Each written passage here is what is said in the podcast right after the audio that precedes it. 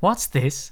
A UK Packer podcast of a Friday? Way! That's right. What we're doing is, is we hated to leave of a Friday, so we wanted to give you some best bits, some of our favorite podcasts, some of our celebrity episodes, some of our interviews, but more importantly, we're gonna kick this thing all off with our very first history podcast. But don't worry, we're going to be back on Monday as usual with the brand new content podcast. For now, sit back, relax, and enjoy one of the golden oldies. I watch film, but I'd be honest. I mean, when I first started watching film, I was just watching a game. Game. Game. Hello, everybody. Welcome to the UK Packer podcast. It's your host at SteeDD NFL again, and uh, follow me on Twitter at SteeDD NFL. Uh, follow the group at UK Packers, and as usual, of a Monday, I have my buddy old pal, my partner in crime, the other co-founder of the UK Packers group, Ryan Peacock at Ryan Peacock NFL. Give him a follow as well. Ryan, how's it going? Uh, good, thanks. Much preferred that introduction to the last one you gave me. So glad you've been working on it. I just want to clear it up right because I don't want people to think because I, I already have the nickname here. What's my nickname here in uh, UK Packer HQ? Prime time. Prime time, right? Now I don't want people to think that the prime time is because I like to, you know, step on people and sort of, you know, flashy show off. That that was actually devised by Ryan because you know we're the banter kings. We have to have a bit of banter. Well, yeah, and and it just works. It just sounds good. Oh yeah, oh yeah, and you're the bailiff if anyone wants to know because of your large stature. So you know, I think Ryan, you know, eventually when we get recognised and pulled over to America to do a full time radio show, it's gonna not be the UK Packer podcast. It's surely gonna be like the the primetime and bailiff show or the bailiff and primetime show. That's something that well, it's gonna have to be the primetime and bailiff show because I'm primetime. I'm, I'm a diva. you got to go first. Yeah, I get Absolutely, it. yeah, yeah, and you know. it. But then you'll go into the back room with the organisers and say, "Here, listen, you should probably pay me more." So although I'll be flashy coming in with the Ray Bans, you're probably going to get paid more than me. Yeah, the, the, the quiet, the quiet guy in the background, just getting, just getting the dollars. quite silent type. But um, I think this week, what we're going to do, and again, it's kind of a bit of a treat. It's something that the two of us wanted to do for a long time now, is release a, a sort of a history series of podcasts. Um, and we were going to make it a small five ten minute. But after consulting with some of you lovely people out there in Pack Nation, it was sort of seeing that, you know, if you see a five ten minute podcast, you're like, ah, what's the point in downloading it? So what we're going to try to do over the next while is is get some Packers history for your ears, right? So we've picked like we're going to take you right back, right back to the very start. Now again, the Packer purists out there are going to say, "Oh, know it all," and they're going to jump in and probably try correct us or jump in and say, "Oh, you missed this thing." So this isn't meant to be all inclusive, is it, Ryan? Like this is meant to be just a fun little, you know, walk back through. Let's jump into the DeLorean and go back in time. Yeah, I mean, obviously, I've, I've having uh, having been to over to Green Bay, been in, in the Hall of Fame, and been in all the things over there. Um, you know, there's a lot of stuff that we do know. You know, and there's a lot of things that every Packers fan knows. And what we've tried to do is take an era, and then find something that maybe we didn't know, and then share it with you guys. And and, and as Steve said, some of you may turn around and go, "Can't believe you didn't know that." Um, others of you may be the same as us and didn't know. So we're just going to see how it goes. We're going to see how this grows, and uh, uh, hopefully we'll have some fun doing it. Yeah, because I mean, to start off, the Green Bay Packers, and again, if you're listening to this, you're more than likely a Packers fan. If you're not, you're just an NFL fan who's interested, or you found us on iTunes because we did great as the top NFL podcast on iTunes, and we have to thank everybody out there. Keep following, keep subscribing, listening, and giving us reviews. But I think even if you're a Bears fan right now and you're listening to the podcast, you know, you can hardly deny that the Packers probably have the best story in sports. And I would say not probably, I would say definitely. Would you agree with that, Ryan? Uh, yeah, I mean, obviously we're slightly biased, but I'm going yeah. Because I mean, if we look back at the history, right, Green Bay, and this is why I love it as an Irishman, and I like to wax lyrical about being Irish, right. But what I love about American football and Green Bay is, is that when American football started, it was a brutal game. It was kind of like how rugby was seen when it started. People were like, "What are you, people, you know, you could die. What are you doing?" And it was just, if we go right back to the very start of American football, in the mix, back in the late 1800s, right, is Little Green Bay because there was a guy, Fred Holbert was his name, right? And he played in Beaver Dam, loved American football, mad about it, right? He went back to Green Bay and he wanted to keep it going, wanted to play. So what Holbert did, right, he thought to himself, who is mad enough to play this insane sport? Now, like everybody who watches the sport now, if you're new to the sport or even if you watched it from the 60s even, I mean, God, time has changed. I mean, I was talk. We have a podcast coming up uh, on Friday. It's our celebrity podcast where I kick Ryan out of the studio, unfortunately, and pull in, you know, a celebrity. And the, the celebrity we got was was a guy called Michael Graham, and he now he's a controversial guy, so be prepared. He does go into politics, and we apologize in advance. But he was talking about nanofibers and all this stuff that you can do now with concussions. Back then, you just murdered somebody, right? So this guy Fred Holbert decided I want to play NFL, but who out there is bat crazy to play this game. And who did he go for? Irishman, right? So he goes across to the bad part of town, to Green Bay's west side. He picks the sons of Irish railroad workers and says to them, lads, now the story, now they say, right, in, in folklore and Green Bay history, the story goes these guys like to fight. They're Irish, right? They love to fight. They even love to fight now. It's the old cliche, it's the old story. Us, us Irish, we drink, we fight, and that's the way it was back then. He got these guys, and they were just basically thugs, and said to them, lads, you can beat the lard out of each other, but I'll teach you some rules so you can do it on a pitch. And apparently, one of the stories goes is one of the early dudes uh, on the team turned around and said, "Oh my God, I love American football because you can beat seven shades out of somebody and not get thrown in jail." So that's the type of guys you're dealing with. And Ryan, that's why I love the story of the Green Bay Packers because in Wisconsin and Green Bay back at the time, it was these Irish, it was these paddies who were rattled onto the field and they just ran over people. Well, yeah. I mean, your countrymen have been known for their fighting skills. So it was a good. I think it was a good uh, scouting mission, to be honest. Yeah, and I mean that's where when Curly Lambeau put the word out because it's amazing, right? Green Bay never, almost never happened. So if you want to go back uh, to 1919, let's go a little bit further because 1919 was when Curly Lambeau set up the team, but in 1918 was when all of this stuff stuff started to you know really form. Uh, Curly Lambeau himself, uh, now they say Notre Dame, right? But Notre Dame, let's get it straight here. So he went to Notre Dame and uh, he was meant to be a fantastic, he was an, an athletic freak, right? Curly Lambeau, for those, now I'm not going to say who those who didn't know him because I was not there back in 1919, right? Contrary to popular belief. Um, so he was, he was, he, this guy was crazy. He was an athletic freak. He was the cocky. He was he was the original prime time. He's the guy I model myself on, right? This guy, he was the original cocky guy, good with the ladies. You know, he was all about the pomp, prime time way going on. He was a charmer, you know, and he was he's being credited with the Green Bay's longevity in the twenties, which is the era that we're talking about, 1919 to 1930, right? he was credited with keeping the franchise going because he kind of stuck his neck out and had the you know cojones to go and say to people, "Give me money," and you know get money for the franchise. So this guy played for Notre Dame, Notre Dame, brilliant. Came back to Green Bay. He was a Green Bay boy. He got bad tonsillitis. Right now, this is how the Green Bay Packers almost never started. He got tonsillitis. He went to his family doctor. The family doctor said to him, Earl, which was his actual name, he said, Earl, you're not going back to Notre Dame. You're going to stay here until the infection dies down because I need to whip these tonsils out. So he said, right, fine, whatever. So he stayed, right? Now, again, the infection had died down and the doctor could get in there and, you know, take body parts out.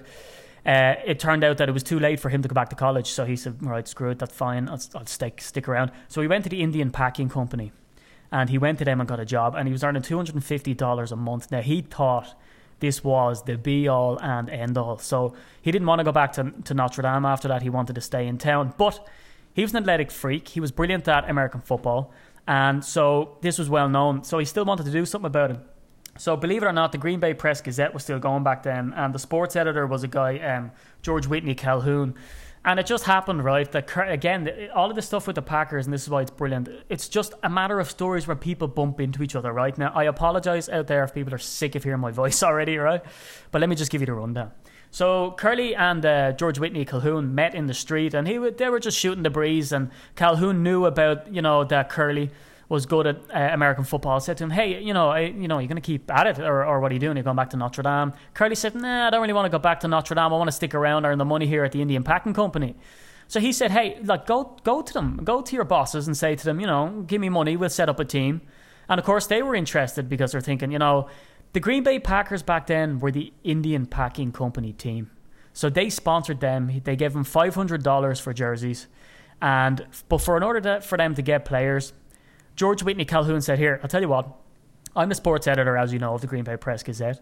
I'll release sort of a little notice and get some players in. So 25 you know, thugs come in, 25 hard ass players come in, and they joined the first team. And from then, they practiced three times a week, and such the Packers were born. Now, the Indian Packing Company themselves were to shut down halfway through the Packers' first season. So they were taken over by the Acme Packing Company. So they went from being the Indian Packers to just the Green Bay Packers from the Acme Packers, and that's why all the throwback jerseys have Acme Packers on it, which is pretty cool gear. So Ryan, when you went over with the boys to Green Bay last year, it was throwback weekend, and all the lads came back with the Acme Packer stuff, didn't they?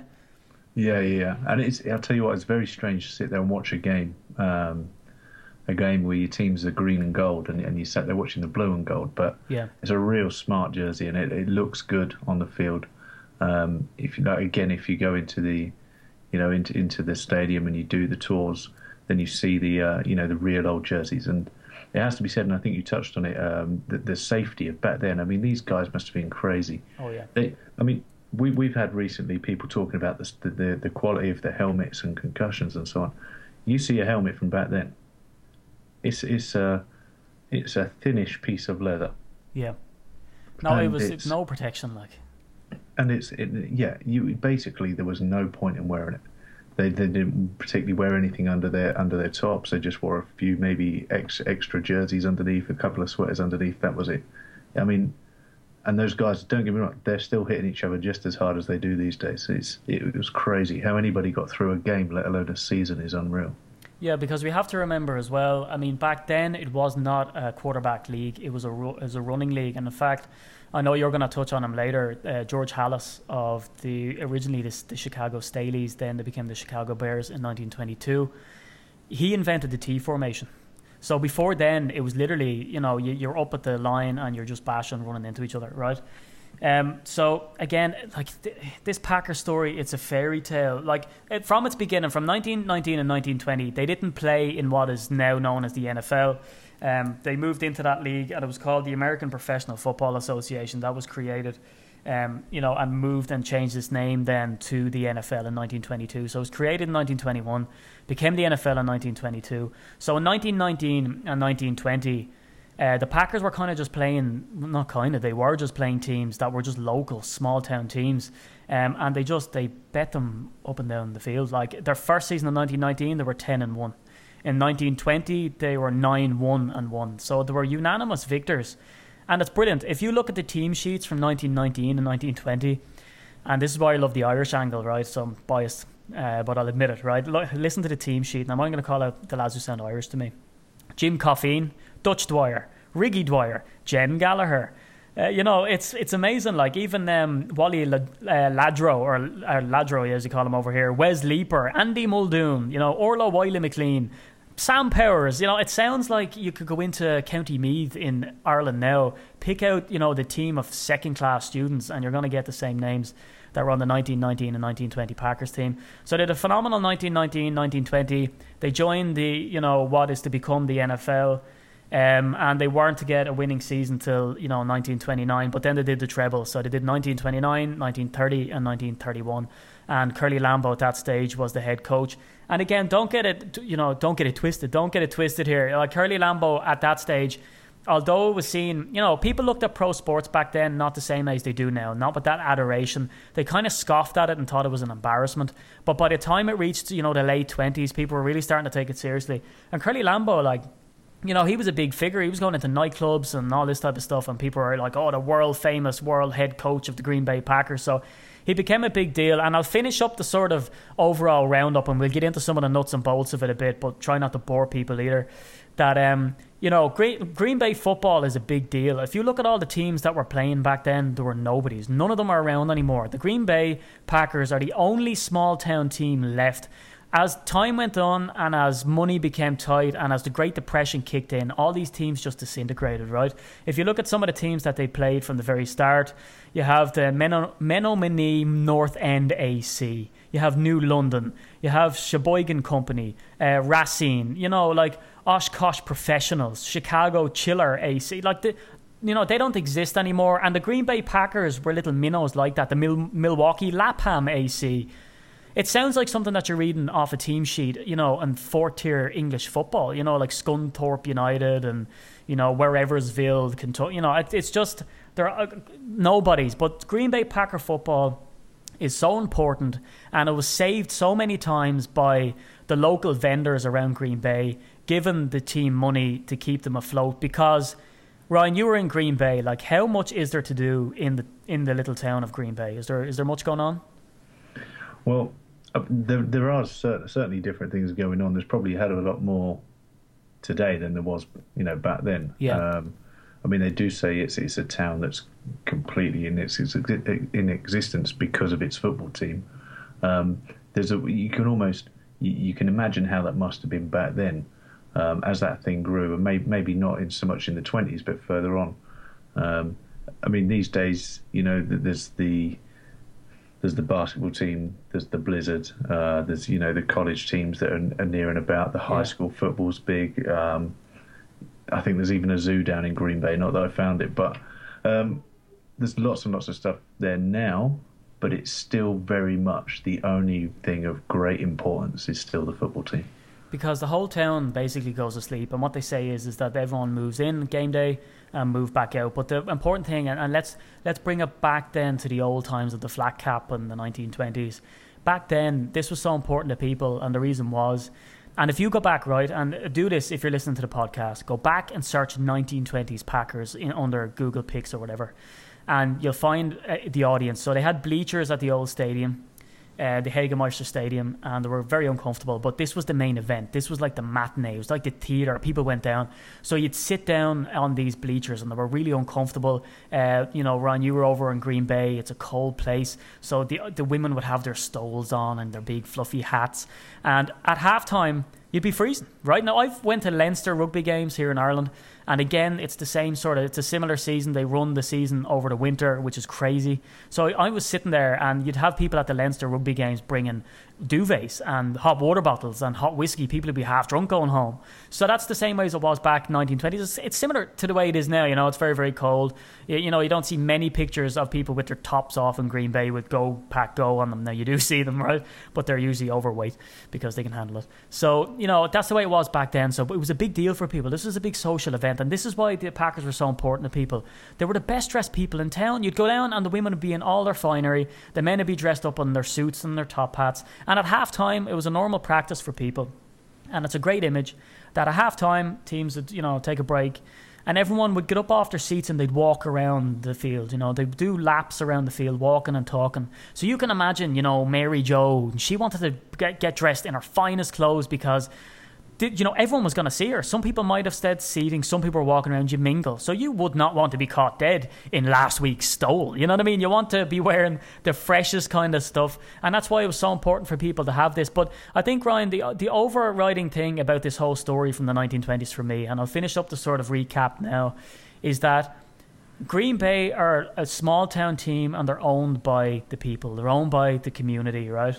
And why that's so amazing and it's so important is is because it's like what happened, and again, I'm going to bring it back to Leinster rugby, or like anything, right? Like Man United or whoever, right? Is that there's no way the Packers would be still playing today if they hadn't stood up to the big boys back then and all through history and made a good stab at it. Who wants to support a team that are poor or, or losing or whatever, especially in a place as cold as Green Bay? So you had a team who was a tiny team, David and Goliath story. And David was to stand up to the Goliath and play good football. I mean, Green Bay, if you look at it, they've got the most uh, NFL championships. They have the second most uh, pro football uh, Hall of Famers in the NFL with being a small team. They've they're the only team to win the treble. So they've won championships 1929, 1930, 1931, and then they did it again in the 60s with Vince Lombardi. If the Packers hadn't been pulling their weight, which was incredible for such a small team, they wouldn't be alive today. Absolutely. Um, I think you should go uh, saying as well when you're looking at some of those players going back uh, in the 1920s all decade team. We had five. Well, there was five members of that team that had played for Green Bay in the 20s or just after that made that team. Yeah. Um, names as, you know, that some of these you, will have heard of Cal Hubbard, uh, Laverne Dilweg, uh, Walt Keys, Mike Michalske, and then obviously Earl Curly Lambeau. You know, that's that's the all decade team. Um, and then there's five guys there associated with the Packers, and that was in their early days. Yeah. Like I say, this small town team. It's quite impressive. The the early twenties as well for the Packers, um, and we sort of you know we do a quick sort of run through the years, but I mean the early days for the Packers 1919 to 1920, they just waxed everybody in Wisconsin and Upper Michigan.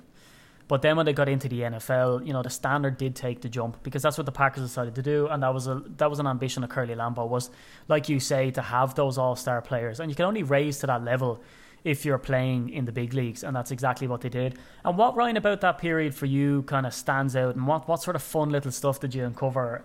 Because we've been Packers fans, and you know we like to think that we're we're terribly knowledgeable, but you learn something new every day. I mean, what is it about that era that sort of excites you? Yeah, sure. And I mean, I'll, I'll be wholly honest here. I mean, I know obviously from when I started watching it during the Brett Favre years to the modern day stuff. Obviously, we all look at the '60s stuff because it's the Lombardi years. But actually, in all honesty, I did I didn't know a great a great amount about this time and, and had to sort of look into stuff. Um, certainly, some of the things that, that caught my eye when I was looking through it, some of those players' names which you mentioned. Obviously, you touched on some of maybe the Irish sounding names. Yeah some of the ones I love are, some of these nicknames where you've got uh, Lyle Cowboy Wheeler, um, Howard Cub Buck.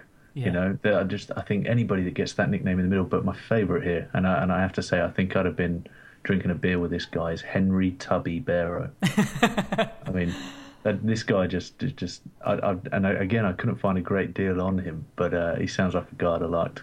yeah, and uh, what did he get that nickname Ryan because he was Tubby, or is that a stupid question? Uh, I, well, this is the thing I really couldn't find out. I'm guessing he was a big guy. Yeah.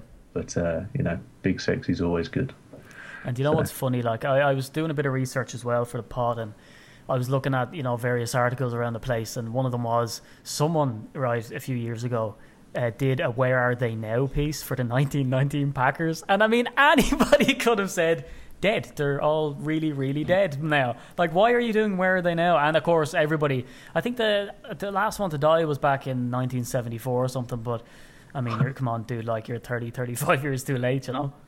Yeah, that's that's uh, that almost seemed like a wasted task. Yeah, it was fun but, to sort uh, of find out, though. I mean, what what else about the 1920s then, Ryan? That did, did you like about well, the whole thing? Firstly, before before I get on to the, the, the favourite bit that I found, and one of maybe the more surprising stories that I, I came across um, I think we should apologise to the people of Scunthorpe who you said. I think you referred to the team as almost a, was it an irrelevant? Was it or something you said? Irrelevant yeah, I went team? irrelevant. Yeah. Now I'm sorry, I've a complete ignorance to like it's below okay. the Premier it's League. Okay. Right, where is Scunthorpe? Are they something like second division or something?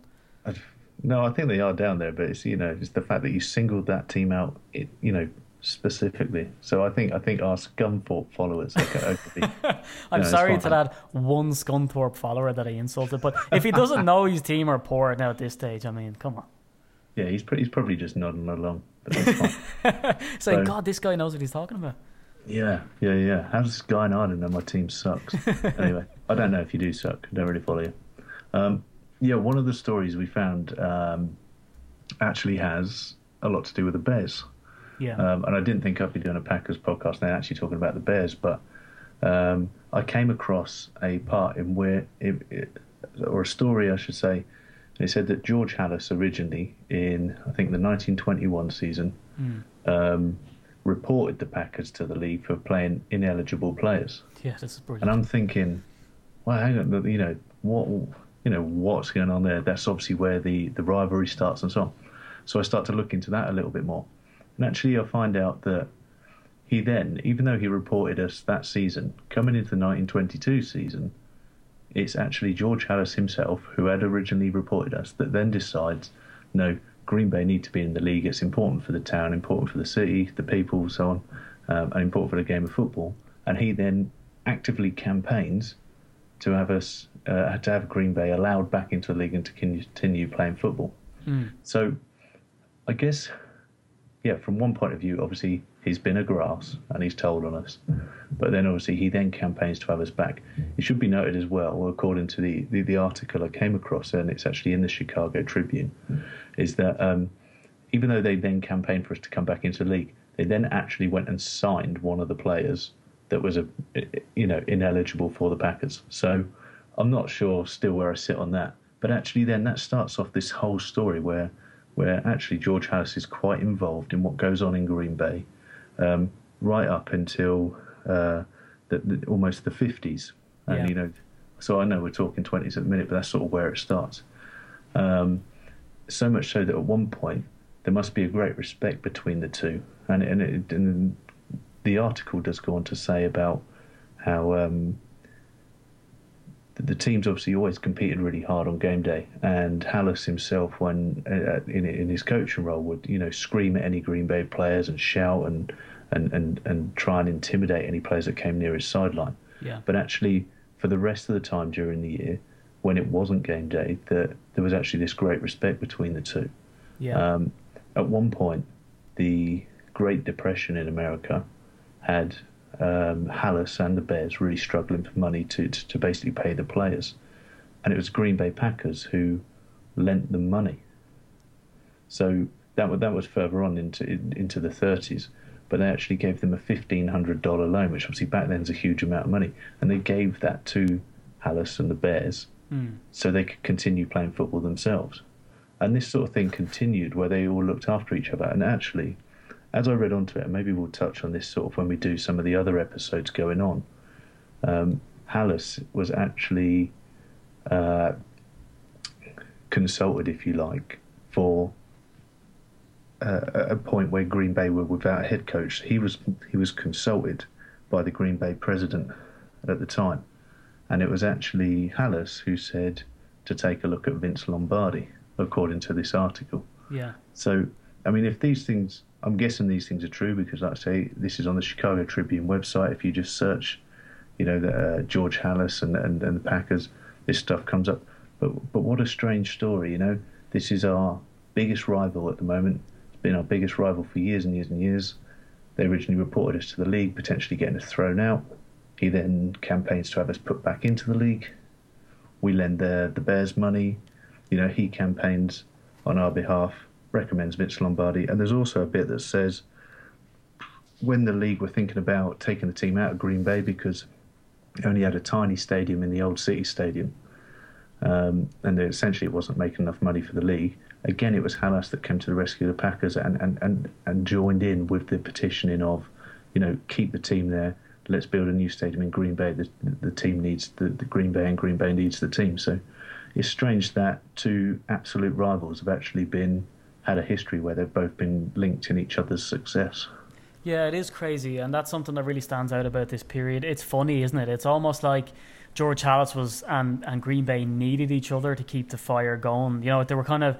It's like that thing of like, oh well, I could have knocked you out of the race, but I kind of want you in it because I like beating you. You know, because Yeah. if we look at it, it was very one-sided, Ryan, at the start. I mean, the Bears were waxing the Packers all the time. Yeah, yeah, yeah.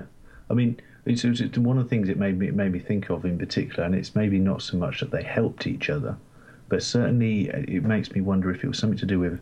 Obviously, our Scottish followers will know that recently Rangers had dropped down the Scottish football leagues and gone down to the lower divisions there. Yeah. Um, and obviously for Celtic and Rangers, there's always been these massive rivalry, similar to Green Bay and, and and the Bears.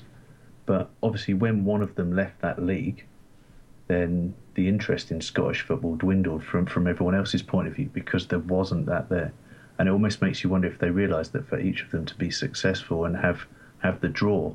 And bear in mind, you said obviously back then American football wasn't always taken so seriously it makes you wonder if they realised very early on that they needed that. They needed to be there competing against each other. They needed that rivalry to have the interest, and it was in both teams' interests for them to both continue. Yeah, because let me hit you with some like sort of little uh, funny anecdotes about that because there's there's so much history about George Halas, the Bears, which were the Chicago Staleys from 1921, then became the Bears in 22. And funny actually, they became the Bears because they admired the baseball team, the Cubs. So you know, Bear Cubs, they became the Bears, and sort of a I think that was fun, right? But the funny thing about the whole uh, ineligible player thing, the Packers did lose their franchise. So in 1921, it was taken off them and it was only that Curly Lambeau uh, went back then in uh, later on in that year in 1922 and said, please, you know, he wanted his own franchise. They said no. Uh, they said to him, you're going to have to come back with a thousand dollars. So he came back with 250, and 50 dollars of that was his own money because apparently he sold his car, and he got the other 200 as a loan. Went back and bought back the team, and that's how he became the actual owner of the Packers for a time. Now they'd struggle in 1923 um, or sorry, 1922, because they were seventh place in the NFL, you know, and it was sort of after, you know, really bad weather and really poor attendance because no one wants to go see a losing team. That, you know, all the people in town did whip round, all the business owners, they raised two and a half grand and they kept the team going for, for another while. But funny about the Halas story, right? As I sort of said before, no one took the NFL seriously back then. I mean, even the whole controversy. Remember Super Bowl one, AFC, NFC went against each other for the first time. Um, Sure. You know, and they don't have full footage of that game because they taped over it with something else. And if you look at the sidelines, like that's the problem that they had even in the '60s was the fact that you know uh, people weren't going to the games; they didn't care. You know, they didn't see the Super Bowl as one as a big deal. They're like, yeah, whatever. So they couldn't uh, they couldn't film it from every angle because they'd see loads of empty seats, and that was bad for telly. So back then, like you can imagine, this was 40 years before that. No one cared. So if this game now was played in Milwaukee, that is the game that you're talking about, where the Packers played. It was actually who they played was a, a player called Anderson, and the pro, the story goes. Hunk Anderson. Yeah, so Halas wanted Anderson, uh, and he was annoyed that uh, Curly Lambeau played him. And Anderson was actually he played with Lambeau.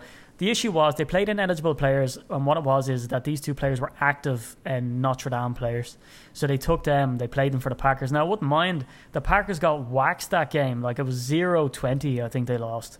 Um, so it didn't really matter, but it was funny the college players for the Bears, right? The ineligible college players for the Bears recognized the ineligible college players for the Packers and said to Halas, hey, they're playing college players as well. So he went, all right. So the, the Chicago Tribune guys and all that, the guys you're talking about in Chicago, they did not care to go to, uh, you know, um, Lam- to to go to Milwaukee and watch this game. They they they they're kind of slagging off the pros, so they had no interest. So the story went that there was a reporter there, he spotted them and all that. It- That's not true. What actually happened was, according to folklore, the college players from the Bears spotted the college players from the Packers, told George Halas. George Halas said, "Right, "I want to get these lads gone." He thought if he kicked the Packers out of the league, they'd have to disband their team. Obviously, they wouldn't have any players. So then he would get Anderson for his team, which, as you said, happened. So he got the Packers kicked out. He stole their player. You know, it's such dirty dealing. And do you know what? And this is another one. And I don't know, you know, wear the ear of people here, but I think this is really interesting. Like George Halas himself was an absolute dirty trickster, and it all comes down to the 1921, the inaugural season, the, t- the number one season of the NFL, which again wasn't the NFL back at the time, and it's called the Staley Swindle. Have you heard about this, Ryan? Uh, no, go on. Tell me. Scandalous, right? Buffalo, the team in Buffalo, right? They're the Buffalo All Americans. They'd won the APFA championship, as it was called, right? They were first place, and the Chicago Staleys uh, were in second place. So the season ended in December. So Halas turned around and said uh, to the head coach of the Buffalo All Americans, said, "Hey, you know, why don't we, you know, play a game? Because they'd already played them that season. But the Buffalo All Americans, based in New York, decided we're not traveling for a game. All of our games are going to be home games and tough. So they played all their games at home. The Chicago Staleys decided to do the same.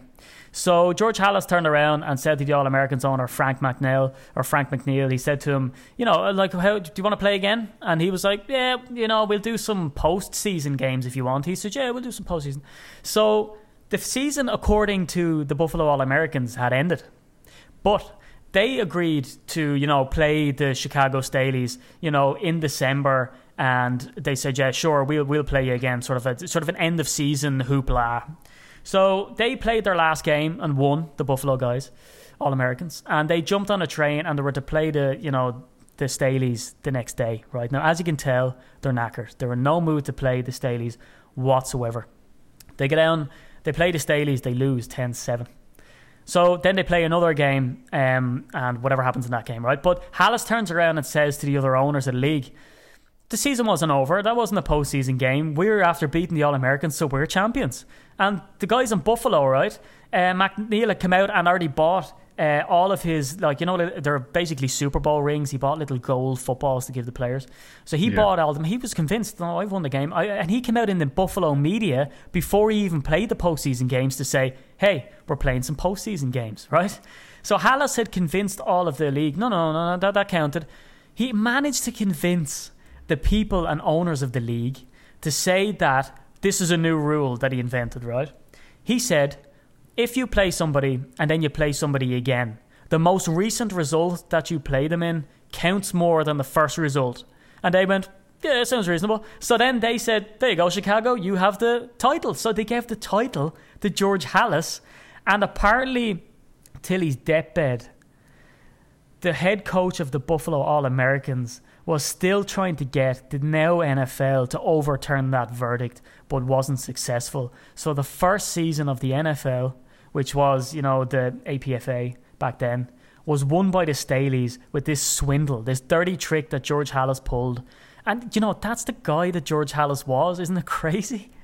Do you know what I think? What's good there is that I've done my bit to try and try and create some friendship between the two franchises, and, and you brilliantly there have put it back to just pure hatred for me. So I was starting to feel like, oh, this guy maybe wasn't a bad guy, and that's what I was trying to get the listeners to think. Oh, you know, maybe it wasn't all bad, you know, but actually no, still hatred. But he tried it again. he tried it again. He did it a few If it- seasons if it- later, if and it works once, then do it. Oh, but that's it. And you know what? The, the owners turned around and said, no, not having it this time. After, you know, the poor coach from the Buffalo All Americans, my God. Poor McNeil, he went to his death, uh, deathbed uh, trying to overturn it, couldn't do it. I mean, the 1920s, what a crazy time for football. I mean, it was so amateur, so far away from the rules that we know now. Do you think there was a lot of sort of uh, brown packages with money in them, that sort of thing going on? Oh, you know, they couldn't even fill the stadiums. But another fun fact, just when you were saying about, you know, the sort of Bears Packers rivalry and, uh, you know, the Bears sort of propping up the Packers coming to town. When they moved to their new stadium, so they closed the Hagemeister Stadium and they moved to their new one, uh, the capacity of that stadium was only 3,000. But when the Bears came to town, they, they did a, a crowd talk. There was 4,300 people in a 3,000 seater stadium because they hated the Bears. Isn't that incredible? And so do they today. yeah, it's crazy. Even back to the times of the Bellevue Stadium when it opened to today, the Bears still suck. And the problem is, is the Bears still lead the series in overall wins. We were going to catch up on them last season, but then we lost on the Thanksgiving game. Uh, you know, Brett Favre's sort of jersey retirement. So we were going to draw level. But because they bet us, then we dropped to two behind instead of one behind. So again, this upcoming season, uh, we're hoping to at least draw level with the Bears. How sick is that? It would, yeah. I mean, that's going to be amazing. It's, it's such a long, such a long rivalry and such a long series, and uh, yeah, obviously we can't ever be truly happy until we're in front. No, absolutely not. And a fun thing that sort of struck me from the 1920s as well as what I like to look at is I was interested. I mean, who scored the first touchdown? Who kicked the first field goal? Who, you know, did all of this? And you're not going to be surprised to know that Curly Lambeau had his hand in all of them. Just so, about everything, yeah. Oh, everything. Like it, they, so they won their first game in 1921, uh, the year of the Staley swindle. But they only ended up sixth place. But again, the first forward pass in Packers history, and it fell incomplete to one of your boys, right, Lyle Cowboy Wheeler. Uh, it fell, it was meant for him, fell incomplete, and again, Curly Lambeau came off his hand, so he threw it. Uh, Buff Wag- Wagner or Wagner, if you want to be a purist. Uh, he had the first reception for 18 yards, and again, it was a pass from Curly Lambeau. Um, and it was a fullback, Art um, Schmackel is his name. Uh, sorry, Art, if you're listening, if I crucified your name there. He got the first Packers touchdown. It was a four yard run. And again, um, Lambeau then converted that. And it was cool, right? So the extra point that he scored wasn't on a tee, someone holding it. It was a drop kick. How brilliant is that as well? Like, That's awesome. Yeah, you, you, that's really gone from the game now. Who was the last? I've got one for you. Who was the last guy to uh, score a successful drop kick? uh, if I'm right, it's Doug Flutie.